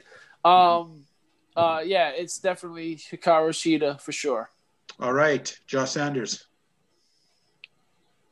Part of me actually wanted to say Brandi Rhodes, but uh, oh, the whole thing was Shaq. But but you, but you didn't want to you didn't want us to kick you off the show because we've made it this far. So yeah, no one's picking Jade Cargill. What the hell? Well, that okay. that whole thing with Shaq just completely ruined it for me with, with her. Mm-hmm. After that, I was like, this is it looked like just so scripted. So yeah, I'm going with the Shida. She's the only one that actually sticks out. I'm not gonna lie. Whenever women matches normally come on AEW, I'm like, okay, mm-hmm. let's go back to NXT. Okay, fair enough. Andy. Uh, yeah. I mean, unfortunately, it's not a strong division. Uh, Shida's a, an easy pick. If if mm-hmm. Serena Deeb had been around longer, uh, mm-hmm. I think you know I'd give her more consideration. Or Thunder Rosa. For sure. Same, but same thing though. Just yeah, if they had been around or been around longer. So I think Shida's the the easy pick, and I'm almost guessing if we do the okay thumbs up who picks Shida, I'm sure I'm, I would be surprised if it wasn't unanimous. Yeah, they need but I just want everyone to women veterans. Yes, yeah. yes. It's tough to come by though. I mean, and, and most of the the solid women's talent are in WWE right now. And that's the hard part too is all the young solid girls end up in WWE. All the older talented ones get signed as trainers, and then they yep. get just as much or more money to not have to hurt themselves and train. So it's really hard to find anyone out there to really train these girls. Um, Elio, go ahead. I went with the Shida because uh, she's the best uh, thing in the women. She's the best one that the women's division has. Uh, a lot of the the other ones that could possibly have good matches, we are mostly on dark. Okay, fair enough. Uh, Clay. I'm going to go with uh, Shida also. You know, she carried that division or still is today. And honestly, as I look into AEW women, the only one I could see her having good matches with is Kris Stat, uh, Statlander. Yeah, yeah, yeah. But other than that, Shida's their whole divi- women's division. Yeah, yeah. Um, I got to say this. I picked Shida because it was. We've talked about this on the other shows. She's a very big fish in a very small pond right now, yep. and it's amazing because when she first won that belt, guys. Now I follow women's wrestling quite a bit through all the different indies and things. I mean, she came in as like an almost nobody. She came from Joshi Pro in uh, in Japan, where they are interchangeable. Unless you speak Japanese, you have no idea what any of these girls are. And so she had no buzz for me whatsoever. They hand her the belt, and I'm thinking, okay, what the hell? Why are they giving her the belt? You know, I don't understand this. And then a couple matches in, I started to see that, wow, this girl really can wrestle. She's tough and she can wrestle. Um, I had big hopes for Kris Statlander. Her injury definitely uh, threw everything out there. Big um, COVID also killed off some of the uh, foreign wrestlers that were making uh, waves. I think that yeah. Shanna from Portugal there, she was, I think she's from Portugal, right, Shanna? She yeah. looked like a really good up and comer that really could have. Uh, she was kind of a mid, you know, middle aged wrestler. I don't mean middle aged as in her age, but she, she's halfway through a career of a women's wrestler, so she has some uh, backing behind her. But this division has been terrible. They pushed Nyla Rose. We've talked about this. Oof. Nyla Rose seemed like it was just sort of to get the shocking headline. Yep. You know, yeah. Show how. But uh, Awesome Kong, am I tripping, or was she not on AEW? She was, but uh, she had what was it? Something to do? Did she get pregnant again? I can't remember. Something. No, I think it was an injury. False, is this a real pregnancy or a false? Yeah. Uh, it, well, that, that was WWE. She got pregnant and left. Okay, yeah, it was an injury, and she just never came back. Um, yeah, because that was somebody they could have done at least something with. I thought. Yeah. Anyway. Uh, right now, um, I'm going to just name out some of the girls that I've seen re- recently, and I want you guys to give me a thumbs up or thumbs down for their potential of ever being anything more than just a name that gets squashed by Shida or something like that. Okay, so let's start off with uh, let's start with Abaddon. Okay, all right. Uh, I know you guys. I know me and Andy have. We've said many times about what our struggles are with Abaddon. Uh, you guys obviously think she, you know, the fans think she's uh, got a potential or something. We'll, we'll see where it goes. Okay. Uh, Leyla Hirsch. Oh, yeah. Okay. Uh, Josh, not digging Leyla Hirsch. I'd like to see who her actual character can be on the mic mm-hmm. and see That's her true. personality show out and her wrestling can get better. Okay. I just, um, I, I just, just for uh, yeah. if we go forward, what what Josh just said there, that with almost anybody else you probably list off as far as the women's division go, it's going to be the same. There's that's no going to be the same. Showing. There's no yeah, personality, yeah. and there's there's such a small window of, of, of you know for their wrestling. So if it hasn't been that great, like there's not a great, it's not a big body of work to to kind of view and, and go on with. So I'm just gonna, so let's just go right off just of their looks and stuff. Josh, from what you've seen of uh, Leyla Hirsch is just her wrestling and, and her presentation in the ring. Do you think she has a chance of, of, of going forward?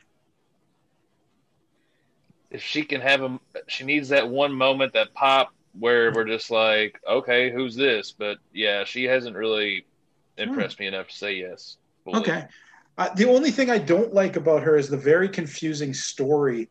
Did you guys ever notice this? How they tell you she's from she was born in Moscow, yeah, wrestling out of New Jersey, yeah. and yet they never say anything else about it.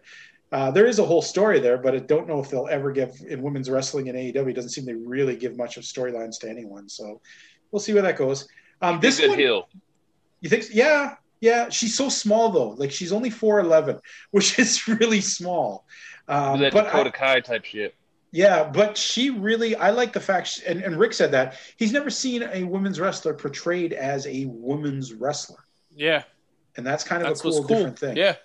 Yeah. yeah. You know, she's she is a legitimate uh, NCAA wrestler. So, you know, let's see where that goes. This one confuses me. I'm not even going to vote because I'm so unsure. But what do you guys think? Thumbs up or thumbs down? Red Velvet. Oh. yeah. All I see is this. She comes oh, up big, and she's so generic and interchangeable. So many other women, it makes me she's laugh. She's a bathroom break. Yeah, yeah, she's a bathroom break, and yet they seem to be pushing her. Like you know, they always have her in the thing there. Yeah. And all right, let's move on. The rest of the, I, oh, what do you guys? Do you think Taya Conti is going to make uh, any kind of? I mean, oh my god, I wish. She looks that's incredibly beautiful. Me too. That's one. Yeah, that's one that can actually do something. And same as her partner, uh, Anna, Anna Jay. Jay. And, yeah. I'm not sure her wrestling. I thought she was interesting. The very first for a girl, because you know when they showed her first match, it was her third professional match ever. Wow. That's how they were so desperate for a women wrestler to go in there that they gave a girl with their third match in to be there. So I don't know. I got to say though, they're an interesting tag team. I mean, maybe they'll go with that whole uh, beautiful people route while they yeah, learn to wrestle that. Speaking of beautiful people, I'm here. They they should definitely really consider adopting Impact because that women's division oh, is a yes. good women's division to have. It's crazy they, how good it is. And if they can bring them over to AEW or to borrow them from time to time, that would be a great thing to do. I That's mean, well, you know, you know what? We brought That's up two veterans they need right there. Yeah, and we brought up two women wrestlers who are good and veterans, but they're not even AEW signees, and that's uh, Thunder Rosa and Serena yeah. Deeb, who are actually NWA. on loan from NWA. So, yeah. what a weak division. Sorry. Oh, I hope they just push Thunder Rosa this 2021. Yeah. They really, I got it. They really need it. well, you know, I was talking to a um, we were trying to look around to get Thunder Rosa onto the show, and uh, I was talking with a wrestler, a friend of mine uh, from Edmonton, and not Andy. And um, I asked, I mentioned something about Thunder Rosa, and it was so funny. He said, "Oh my God, that woman's voice! I can't stand her voice." and I was like, "What are you talking about?" And then I actually heard her interview recently, and I was like, "Oh my lord, wow." that is quite the unique voice. I'm yeah, not going to say good more. or bad. I'm going to say unique. I'm just going to say unique. That's a Latino for you, boy. Oh, don't turn this all racial on us, New York. Don't do this to us. all right. And I know this one is going to be tough. Let's just talk about him. It's pretty obvious. If anyone did not vote for Jon Moxley for Male Superstar of the Year, please put your hand up. Okay, Andy, who did, and you just did it to be different?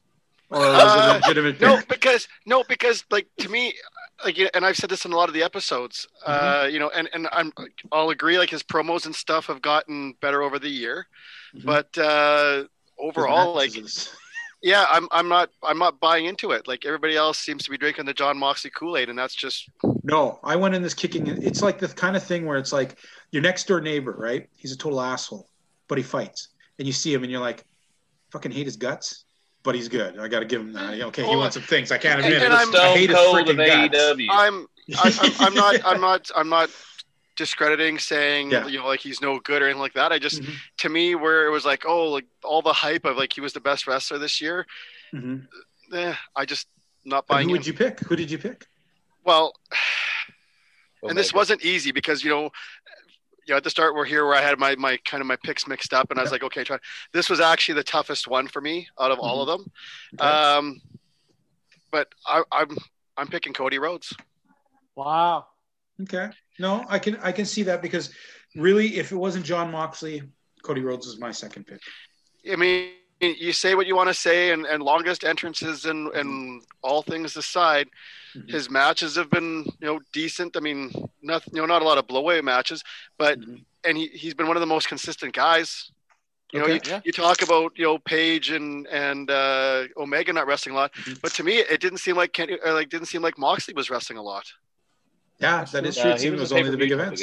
Yeah. Yeah. So, but know, sometimes you want your world champion to be that. Oh, and, so. and, I'm and I'm a big Brock Lesnar guy, so I, am I'm, I'm totally all for that. But I mean, okay. when we're looking at the yeah. award, like, and that's where it's like, you know, when you look at the awards in the past, to say like like Brock Lesnar, like wrestler of the year, something like that. Well, no, because he only wrestled like five matches. True. You know, okay. like most most independent guys have wrestled more matches in a year than, than Brock Lesnar. I feel like but, Cody uh, Rhodes just puts himself over too much. I agree, and that's been something that's been an ongoing, you know, ongoing thing with us. We're but, gonna get into uh, that. I got some stuff to talk about that. So. Yeah, and, and that's why I kind of joked about like the entrances and, and yeah. everything else.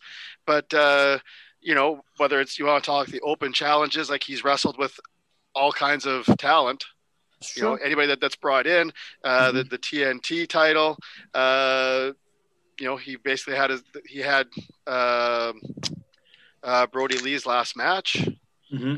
Uh, you know, but everything overall, all his his body of work over the course of a year, to mm-hmm. me, is is a more consistent, solid uh, showing than. Okay, fair enough. Yeah. And you know so, what? Mm-hmm. You know what? Because he said that, I'm changing my pick to Cody Rhodes. There you go. Thank you, Rick Serrano the third. Not enough. Still not so, enough, though. Not no, no, no.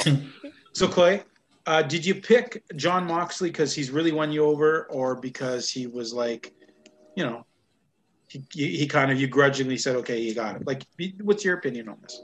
No, like, oh, honestly, I felt Jon had a great year. Uh, mm-hmm. really showed why he should be AEW champ. Mm-hmm. But Andy's kind of kind of right about the Cody deal. Like, mm-hmm. I I can see why he would pick Cody Rhodes. Okay. Do I do I think he's over pushing himself? Absolutely. Mm-hmm. But he also had a great year too. So, do you changing your vote or are you keeping the same? Oh man, this is tough. I think honestly, I'm just going to keep voting John Jon Moxley. All right. That would have put things. In, that would have put things into a tie. It would have made it awkward. So just. I didn't want to be that guy. oh, you don't want to be me? uh, Josh, did you pick? Uh, what What was your reasons for uh, picking Jon Moxley? Um. So yeah, AEW starts. I hear Jon Moxley's going there, and um, that was my guy. I just chose. I was like, I'm gonna ride with I'm gonna ride with Jon Moxley to see what he does here. I mean, I loved him in the Shield, and I understand why he left. So I was kind of just like, yeah, Jon, let's go show Vince what he just screwed up. Okay, uh, Elio. Same. Yeah, uh, I went with Jon Moxley because he's had a great year when he first showed up, but because uh, the way uh, he was uh, being used in WWE towards the end. Towards the end, mm-hmm. then uh, once he left, uh, and we knew he was uh, coming to AEW, mm-hmm. I just I was like, let's see what he do with him here. And that, that's how you know when somebody's really fired from a company. Uh, they usually have some time left on them. They do everything they can to make them look like shit before they go on to the next thing, so that devalues them. Although they did give the Shield a nice send off in his last match. Yeah, and that's that rare. That is rare. Um, you know what? Uh, I picked Moxley uh, begrudgingly. There were the first half of his year. I, it, it's still true. Most of the matches of Moxley's, I gotta admit, I zone out during them. They're kind of always the same rinse and repeat type matches, and I just, you know, I get that he's dominant.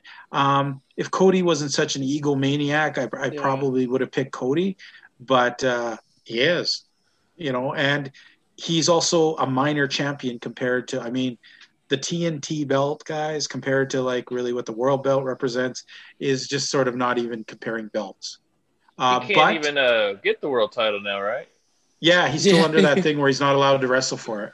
So, uh, one of my favorite things of the year, by the way, guys, was when uh, the Young Bucks uh, challenged FTR, and they said if they lost, they would never challenge for the belts again. And the best thing was, if I don't usually watch it, but I watched Being the Elite that week, and they did a little back thing with them. And the one brother was saying, I can't believe you said that, man. What if we lose? If we lose, we're never going to be able to challenge in our own company for our belts. And the other one went, Well, I kind of got this idea. And he pulled out these belts that were the TNT tag team belts. if we lose, we can always challenge for these.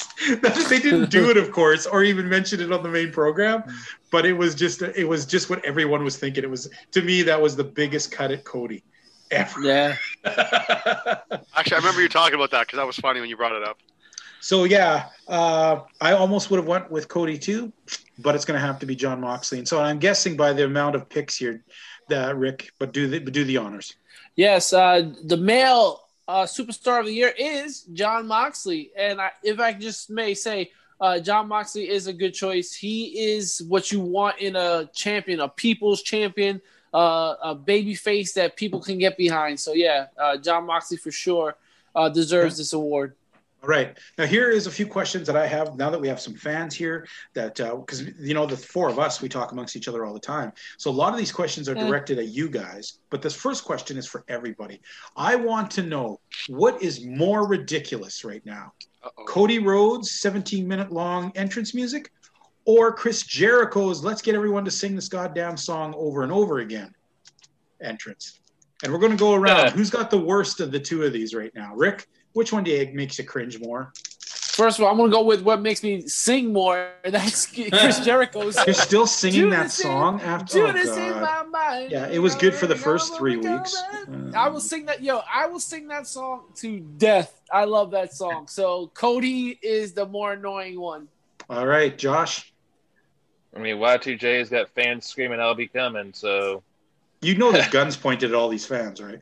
uh, um, Sorry, go ahead. No, I'm tired of uh, Cody Rhodes a little bit putting himself over. I mean, he's not doing it the right way. He needs to have the right type of heat, not the annoying heat. And I actually enjoy Chris Jericho's theme song. That's the only thing I enjoy about Chris Jericho. Not that great dad bod of his. Okay, anyways. yeah. Andy, the grandpa bod. um, we, we're picking which which one. Which is prefer? most annoying? Which is most annoying? Um, I'm not going to say that it's annoying, but just to me, Cody's is just too long, and to me, it feels too self-indulgent. Uh, mm-hmm. Uh, you know, we can say what we want about Jericho's and, and, whether they're looping stuff or whatever, but at least there's there's interaction, there's connection there with fans and stuff. Cody's is just okay, sit and watch. Okay. Look at your watch. Oh wait, he's yep, there he is. Oh, now he's there. Okay, good. Clay. Oh no! Wait, no, no. Hang on. He's still coming. Is he still coming? Has he ever fooled y'all to thinking it's somebody else coming out and it's him? I think they gotta start putting. They gotta oh, start putting. You know, when they do like uh, time limits on matches, uh, they start uh, doing that for entrances as well. well. I love the fact too. Even if he's in a tag team, the poor person's with him either has to go up before him or just stand off to the side till he does his like elaborate explosive. Okay, Clay, which one is more annoying to you at this point? To me, it's got to be Cody's entrance. I mean, the whole, the most. It's not the worst entrance in the world, but the whole the doors pop open.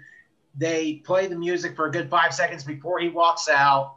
It's like it's ridiculous. And I'm with uh, Rick and Josh. I love Judas.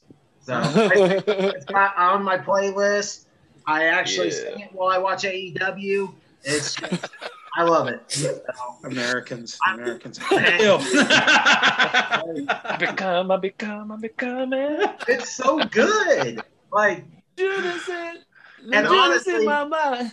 I remember listening to the show a couple weeks back and then saying, like, if you did a poll of fans either knowing Chris Jericho played mm-hmm. that song or Fozzy, I guarantee you most likely they'd say, oh, it's Chris Jericho's song.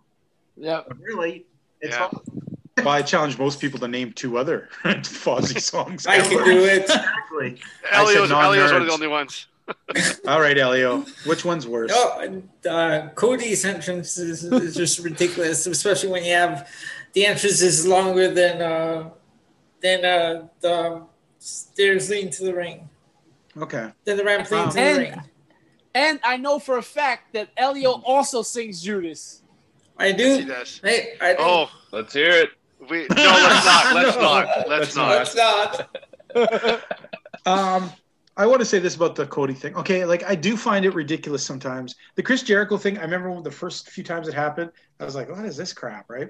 And people are singing along. I'm like, I've never even heard of the song. How do they know the song? And then I it, then I noticed that it's mostly wrestlers. So I'm like, okay, I get that. Okay, it's mostly people wrestlers singing this.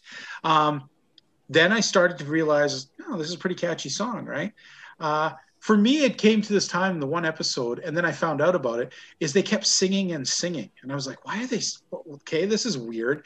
And then I found out that Chris Jericho was a taped episode, and he was mad that the uh, he had told the audience to sing it twice, and they didn't, so they just looped it.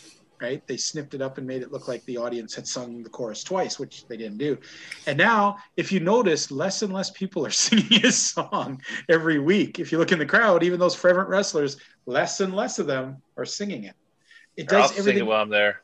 Everything has a, a, a, saturation point. It just gets to the point sometimes where you hear enough of anything, even if it's good. You can only eat so much candy before your stomach starts hurting. And I think, uh, I think it's, I don't know. It seemed like it was something very organic in the beginning, and now yes. it seems like a mock play on itself. It's like kind of almost like sad... the Goldberg chant. Yeah, yeah. You know. As for Cody, though, I mean, right from the beginning, it seems like they spent the they should have took the budget for his explosions and made the audio better, but it seems like they pour a hell of a lot of money into his entrance. And I thought it was indulgent until he came out and did an interview and did the whole entire entrance just so he could come out and talk for two He's minutes. like Will Ferrell in Blades of Glory. Yes. it is so indulgent to have your entrance last longer than your interview and that, yeah. that, and you know and and what and, and everyone just seems to have the attitude well it is cool you know? So yes I find that the most annoying thing possible. Now uh, at the end of the show we're going to talk for a few seconds uh, about a bit of a tragedy but uh, instead of bringing up now just at the state I wanted to look at the Dark Order okay? Uh, the way it stands now and it seems like the Dark Order has gone from being this kind of recruit sort of semi-evil uh, things to like a bunch of directionless yahoos that come out sometimes and sometimes they say is the dark order is this gonna is this thing finally gonna die? And that's what i want to ask you guys. Rick is the dark order is this something that's gonna keep going forward or is it just gonna mercifully die this year? Um i think it should keep going. Um i think you can get somebody i think evil uno mm-hmm. and the crew, you need them. You know that that's a whole group of guys that are probably going to lose out if they don't mm-hmm. have the Dark yeah. Order. But do you um, see it working? Like in your mind, do you actually see this getting over? Like the fans getting hating it enough to make it worthwhile, or is are they going to become yawn TV? Um, being this, it's hard. So the situation that we're in now, mm-hmm. I think more now more than ever, the Dark Order, the people are going to get behind the Dark Order. Okay. And I, I think it's because of the tragedy that we're going to talk about. Yeah. Josh, Dark Order, you kind of sick of it? Because I know I've struggled a lot with this thing. Uh, you see it actually going anywhere, or is it just going to fizzle out? No, the what needs to happen is retribution needs to die out, and yeah. Dark Order needs to. Yeah, I think after the death, and uh, I actually I love stables, so and I like how they, you know, they got mm-hmm. their names, and yeah, I think they need to be built up. Okay, Andy, flush, uh, or, flush or keep. From an office standpoint, I could see where they would disband it or stop it. Mm-hmm. Um, at the same time, as Rick kind of touched on, I actually would like to see it stay. Okay. Um, I'm also a fan of stables. For me, and I'm just you know saying this as it is. I never really bought into Brodie Lee as the the exalted one as the leader. That just I know he was trying to do something different and kind of you know break the mold. And he said you know in promos how mm-hmm. someone that looked like him you wouldn't necessarily equate with being the leader. And and for me I I didn't, and he didn't do enough for me to really change that. Mm-hmm. I like Evil Uno as kind of like the that top guy. Okay. Uh, wearing the mask, I you know the anonymity. I think he's a great speaker. Uh, you know, good worker. And the other thing Rick said too, like I mean, you know, it's it's your. You can always repackage guys. Your stuff could happen, but all of a sudden you're going to have whatever five, six, seven, eight guys that were getting some TV time, that were getting something. get Mhm. nothing, and I think that kind of sucks. So I I hope they can find a way to keep it going. Okay, Clay. You know, I agree with Rick. Also, uh, I would like to see the stable keep going because I am also a fan of stables. Okay. But man, would it be hard? Because honestly, when you see the Dark Order, to me, the Mhm. first guy you think of is Brodie Lee. Mhm. And as as a company stable, it would just be really difficult to continue the Dark Order. And Uno, I agree, could be that top guy, but it would just, you know, it'd be difficult without. Well, bear in mind- bear in mind, he Brodie wasn't- Lee's death. Well, mm, that's a bit. I don't think that'll happen. But think of it this way, too, Yeah. guys. I mean, Brodie Lee wasn't even in for as half the time that the Dark Order's been around. He was leader for less than half that time. Yeah, I, I and I'm I say this res- respectfully to uh, to both Clay and you know toward Willie. To to me, like Dark Order, Brodie Lee's not the first person I think of. Okay. Okay. Elio. Okay, well, when uh, we when I first saw Dark Order, I wasn't uh, big fan of them. Somewhere along the way, I got behind them, so I'd like to see them stay. Okay. Well, you know what? We're going to start wrapping up the show right away. Uh, we've gone through all our categories. I'm just going to name off guys, and this is what I want right now from each of you. It'll be a thumbs up or thumbs down. It has nothing to do if you think they're going to do better or what. It's just how you feel about that wrestler right now. You give me a thumbs up or thumbs down, okay? We're going to start off, and we're not even going to discuss it. We're just going to keep going around. Chris Jericho. Rapid fire. Chris Jericho. Okay. Uh, MJF. Hmm. Okay. Uh, Jurassic. Oh, no, I guess we should break them up. Jungle Boy. Luchasaurus. Okay. Marko Stunt. Josh, Wow, Peer Andy. pressure, peer pressure. what?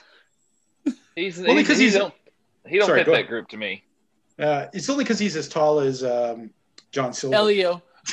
Elio. I'm taller than Marko Stunt. See, I are would say me. I'm five six two. foot three. he, he is He's Marko five Stunt. two. I'm five two. Uh, all right, uh, Cody Rhodes. Ooh, shame on you, Clay. All right, um, let's see who who have we missed. Throw, let's throw names out. Anyone else in W in AEW that you guys? Darby uh, Allin. Oh, Darby- there's Ooh. a Yeah, Darby Allin. no. I'm gonna go Darby Allin. Whoa! La- all right, Josh. Lance All right. Archer. Lance Archer. I was just about to say. Ooh, this is a tough one. All right, uh, PAC. Brian Cage. Oh, I like Brian Cage. okay, PAC. PAC. Oh, They're, Ricky uh, Starks. treat him like Aleister Black. Oh, Ricky Starks. Ugh.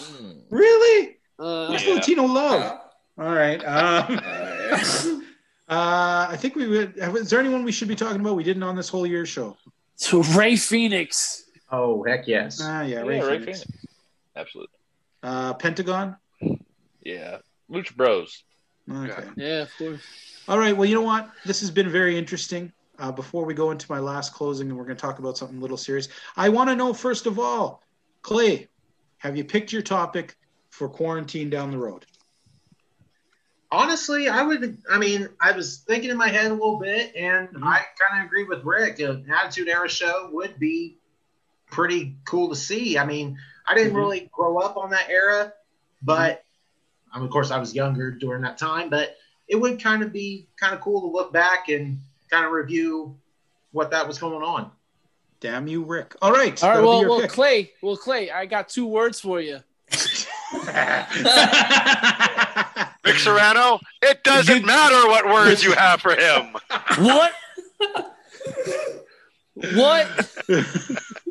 oh, I hated that Watt thing so much. All right, uh, Josh, have you picked your topic? I have. I'm going to go with best stables of all time. Oh, Cool. yes. All right. I'm Gonna have to go find us a That'll stable be a fun guys one. to talk about too. All right, so those are their picks, and I, because I'm in a Yeah. mood, I'm going to do something extremely rare and maybe even chancy here, guys. I'm going to give you each the rare opportunity, Josh and Clay, to put one thing in our book this week. One thing that just you hate or can't stand about the world of wrestling or whatever, maybe a person, place, or thing, or Rick Serrano, um, feel free. I was going to say the same thing. And that's why I was like this. I was like, please help me. All right. So we'll start off. I'm going to go the other way. Josh, what's the one thing you want to put in the book right now? Oh, it's definitely going in the book. It's Rick's delusion towards Edge. Fair enough. Fair enough. Do know though, it will be reviewed and it might get pushed out. But yes, um, Elio, do the honors. I'm at work sometimes, like ripping up boxes because of this man. Some of the comments he makes, and so disrespectful towards him. Okay. Rick's delusion towards Edge. You just made the book. well, hey, one thing you want to throw in the book? One thing, and I don't know if anybody else agrees with me, but I'm just going to say it AEW guys that uh, compare Sammy Guevara to Eddie Guerrero. Yeah, fair I enough. hate it. Hate fair it. Enough. Hate it. All right, all right. And Rick, I'm going to be since you're a guest. Mm-hmm. Rick, you're a guest. You get to throw one thing in this week. Point, wait, wait, oh, wait, where are we putting? What was that? Oh. The one that Clay said? A- AEW guys comparing anybody oh, to Eddie okay. Guerrero. Okay, so Elio did the honors. Well, Rick. All right, AEW of... guys comparing anyone to Eddie Guerrero. You just made the book. All right. And Rick? Well, I'm not going to uh, put anything in the book, but I will put this in the trash, and that's Josh Sanders' t shirt that he was going to get for winning fan of the year. well, there you, you have Let me wear it. I well, see a lot of people, man, I can represent. you got it. You got it. It's coming your way. All right. Well, well fans, I want to thank uh, I want to thank uh, Josh and Clay for coming on, guys. It was really fun having you guys on here. Hearing a fan's perspective has has been really enlightening for us, and I want to thank you guys. A lot of fun. A lot of fun. Appreciate yeah, it. Thank you guys fun. for having us. a lot hey. of fun. And Rick, thank you again for joining us on quarantine. It's always Absolutely. good to see your face. And uh, my co-hosts, guys, thank you for uh, a great year, and we are going to do more in the coming year. Now we're going to close it off with a little bit of something that we kind of danced around, and that was uh, a very tragic thing happened recently, and very recently, as we record this, was the death of Brodie Lee. Uh, 41 years old. They're saying he died of pneumonia. Um, who knows? Like, you know, nobody really knows till bodies are looked at in the end, anyways. But uh, it doesn't really matter what he died of. It's a very tragic thing that a guy so young and so well loved, I could not believe the amount of people posting yeah. things about him, including Vince McMahon, who doesn't even like to admit when a wrestler leaves him that he exists anymore unless he's retired went out of his way to to put a great tribute to them. Uh, we find this this was an extremely sad and out of the out of the blue. You know 2020 has been such a hard year and uh, we've lost a lot of great veterans this year. Yeah. Um, and this was very shocking when a person you know in the same age category as a lot of us here uh, just out of nowhere and uh, who knows how it's going. I don't know, Andy. You sent that thing. I don't know if that's real. I haven't been able to find any other confirmation from any other sites yet about the thing that was posted from you. But uh, if that goes on, we'll mention that down the road. Okay. I always just like to make sure it's confirmed by at least two more sources. Are you talking but, about the, uh, the Sun thing? The the yes, post? yeah. Oh, that yeah. was that was. I mean, that's I've seen several places yeah, yeah, that happened. Oh no, but I haven't seen it in big credible sites yet. That's my thing.